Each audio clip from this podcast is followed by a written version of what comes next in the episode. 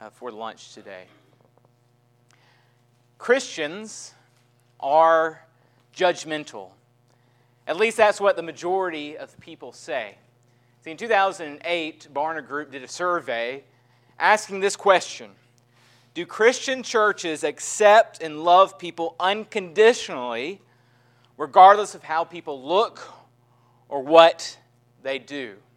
So the question is Do churches accept people and love them? Now, those who said yes were about 47% of born again Christians. 47% said yes. So the majority, 53% of people who were committed to the church, said no, churches are not loving and accepting. When it came to Christian church uh, goers, this is a, a larger group. They asked them that same question. Only 41% said yes. And then when it came to outsiders, this is of all ages, only 20% said that churches are places of love and acceptance. And when they parsed it out even further, the, the younger the person was, the less likely they were to believe that the church was a place of love and acceptance. Now remember, this is a survey from 2008. This is 14 years ago, and I would imagine that in our time it's even lower. So often, people inside and outside of the church perceive the church as prideful, judgmental, and quick to find the faults in other people. But that is not the way of Jesus. Read with me there in John chapter 3 and verse 16. For God so loved the world that he gave his only Son, that whoever believes in him should not perish but have eternal life. For God did not send his Son into the world to condemn the world or to judge the world, but in order that the world might be saved through him. Whoever believes in him is not condemned. Whoever does not believe is condemned already, because he has not believed in the name of the only Son of God. Here it says that Jesus came. His purpose of coming is that all, all might be saved through him. He didn't come to condemn you, didn't come to judge you. Instead, he came, he came to save you. By dying on the cross for our sins, that's why he lived, that's why he died. He came to bring salvation to us. He didn't come to look down on us in our sin. He didn't come to condemn us. In fact, without Jesus coming to this earth, we already stood condemned. No, Jesus came to give the world salvation. That was his purpose. Not to judge, but to save. And that must be our purpose as well in our daily lives. Now, you might say, hey, Adam, hold on just a second. Jesus spoke about sin, Jesus spoke about hell. Jesus, in our world, might be viewed as judgmental today. And I believe that that is all true. When Jesus told the adulterous woman there in John chapter 8 to go and sin no more, she could have well said to him, she could have said, if she lived in our day and time, don't judge me. I'm going to live however it makes me happy. Now, Jesus said there in, in verse 11 of that chapter, He says, Neither do I condemn you. He was not willing to condemn the, the woman there. However, He still called her to repentance. He still called her to change her life, not to live in infidelity anymore, to live for God. I think it's important for us to note that no matter how many times we want to encourage people to live right for God, no matter, how much we try to, to teach them what God has to say for their lives, there's always going to be some people that are going to view us as judgmental. No matter how kind and loving and compassionate we are, there are going to be people that are going to look at our message and say, we are judgmental, that we are judging them. And they'll probably say, mind your own business. However, even though that is a fact, we still have to preach the truth. Jesus addresses this in John chapter 9 and verse 39, where he says, For judgment I came into this world, that those who do not see may see, and those who see may become blind. Now, if you look at that verse, and then you compare it to John 3 16 and 17, you might think, well, that sounds a little bit contradictory. Jesus says, I didn't come to judge, but to save. And then later on in the Gospel of John, Jesus says, I came to judge. Which is it, Jesus? Well, neither Jesus nor John, who recorded this in his book, neither of them saw this as contradictory. So, what is Jesus saying? I believe what Jesus is saying is that his intention, his purpose for coming to this earth always was to bring salvation. That was his intent. However, the net result of Jesus' message sometimes will divide those who can see spiritually and those who can't see spiritually. Those who have a right heart towards God and those who have a hard heart towards God. Yes, he intended to bring salvation, but sometimes, based upon his, his statements, people are going to be judged whether they are righteous or they're not. In a similar way, when I came to this congregation, that was my goal. My goal was to come and bring salvation. And all the sermons that I, I teach, that is the intention, is for me to help you become saved or to keep you saved. That is the purpose of my preaching. Yet the net result, sometimes based upon people's heart, might be kind of a, a deciphering between the two, between the sheep and the goat, between the righteous and the unrighteous. So sometimes the good news that I preach, even though it's my intention to bring salvation, it might reveal something deep within us that judges us and turns us in a, in a negative uh, relationship with God because of our own choice. I believe that's how Jesus can be both the Savior and the judge. He, he had the same message and same ministry to bring salvation, but sometimes it's divided people based upon the condition of their heart. And so, by looking at how Jesus did it, how he intended to come to save, yet he still spoke the truth, I think we see in our life how we are to act, how we are to live if we're going to follow the example of Jesus. I believe if we follow the example of Jesus, we first of all have to realize that it's our job to have a heart for souls. It's our job to have a heart for souls. It's our job no matter what we preach, no matter what we teach, no matter what we tell to our neighbor, it should be always our intention to bring about their salvation. All that we say, all that we do, do all to the glory of God, right? We are to be people who are constantly trying to bring people into the fold of God, to bring them into a saving relationship with, with Jesus.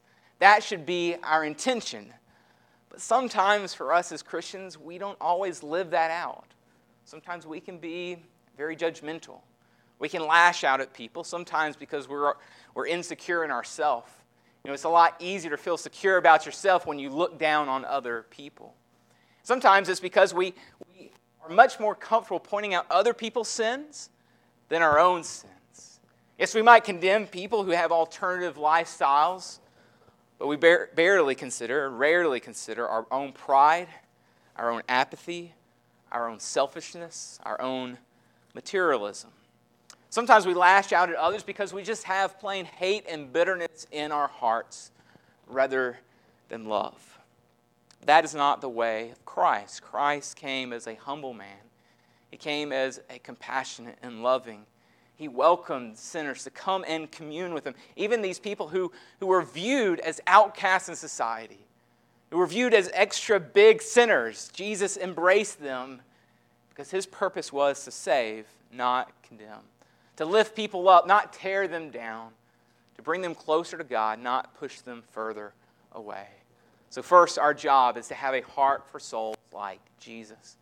But second, our job is to teach the truth. We have to teach the truth like Jesus and to do it from a heart of love. Yes, we have to understand that, that not everyone will accept the gospel truth. There are going to be things that we teach that people are going to get offended by. That when we teach that salvation is only in Jesus, they're going to people, be people who are offended by that because they would say, well, you're being intolerant to these other religions. You might teach them about baptism, how you must believe and be baptized in order to be saved. Mark 16 and verse 16. And people might get offended because because they haven't been baptized, or maybe their relatives who have already passed away weren't baptized. Or you, or you might tell them this is what it takes to live a holy life before God. And you might teach them the, the ethics of our life, especially, and I think this is probably the most controversial in our, our day and time, the sexual ethics that are required when it comes to following God. And people will look at that and, and they will say, you're just, you're just looking down your nose on me. You're just, you're just being extremely judgmental. Let me live however I want to live. There's a myriad of things that, that we teach that people will, will reject. The net result will be it will, it will judge between us and them, the righteous and the unrighteous. But even when other people are offended, even when people might think we're judgmental, we still need to teach the truth. And we do it with love, we do it with compassion, we do it for the intent of bringing them closer to God, but we still have to preach the truth, even if it's viewed as intolerant. We can't avoid hard topics just because the world might view us as judgmental. We've got to preach the truth. That's our job. Preach the truth out of love for other people. See, it's other people's job. It's other people's job to react and respond appropriately to the good news. On the judgment day, it's God's jo- jo- job to judge the world of its sin. But right now, our job is to have a heart for souls. Our job is to share the good news with a loving heart. And in essence, really what we need to do is we need to show people that we are for them, not against them. That we want the best for them, not just now, but for eternity. That we care about them so very much, no matter what they've done in the past, no matter what sin they are still doing, we embrace them, we care for them, we root for them, because that's exactly what Jesus would do for them as well. So have a heart, have a heart for souls have that intention of bringing people closer to God and bringing them into a saving relationship with Jesus. And second, have a heart of love that teaches the truth, to show people the errors of their way with meekness, with compassion, yes. But still, we need to preach the truth, even if we might be viewed as intolerant. So, this week, as you go about your daily life, as you go to school, you go to work, show people that you are for them and not against them. Show them that you love them unconditionally.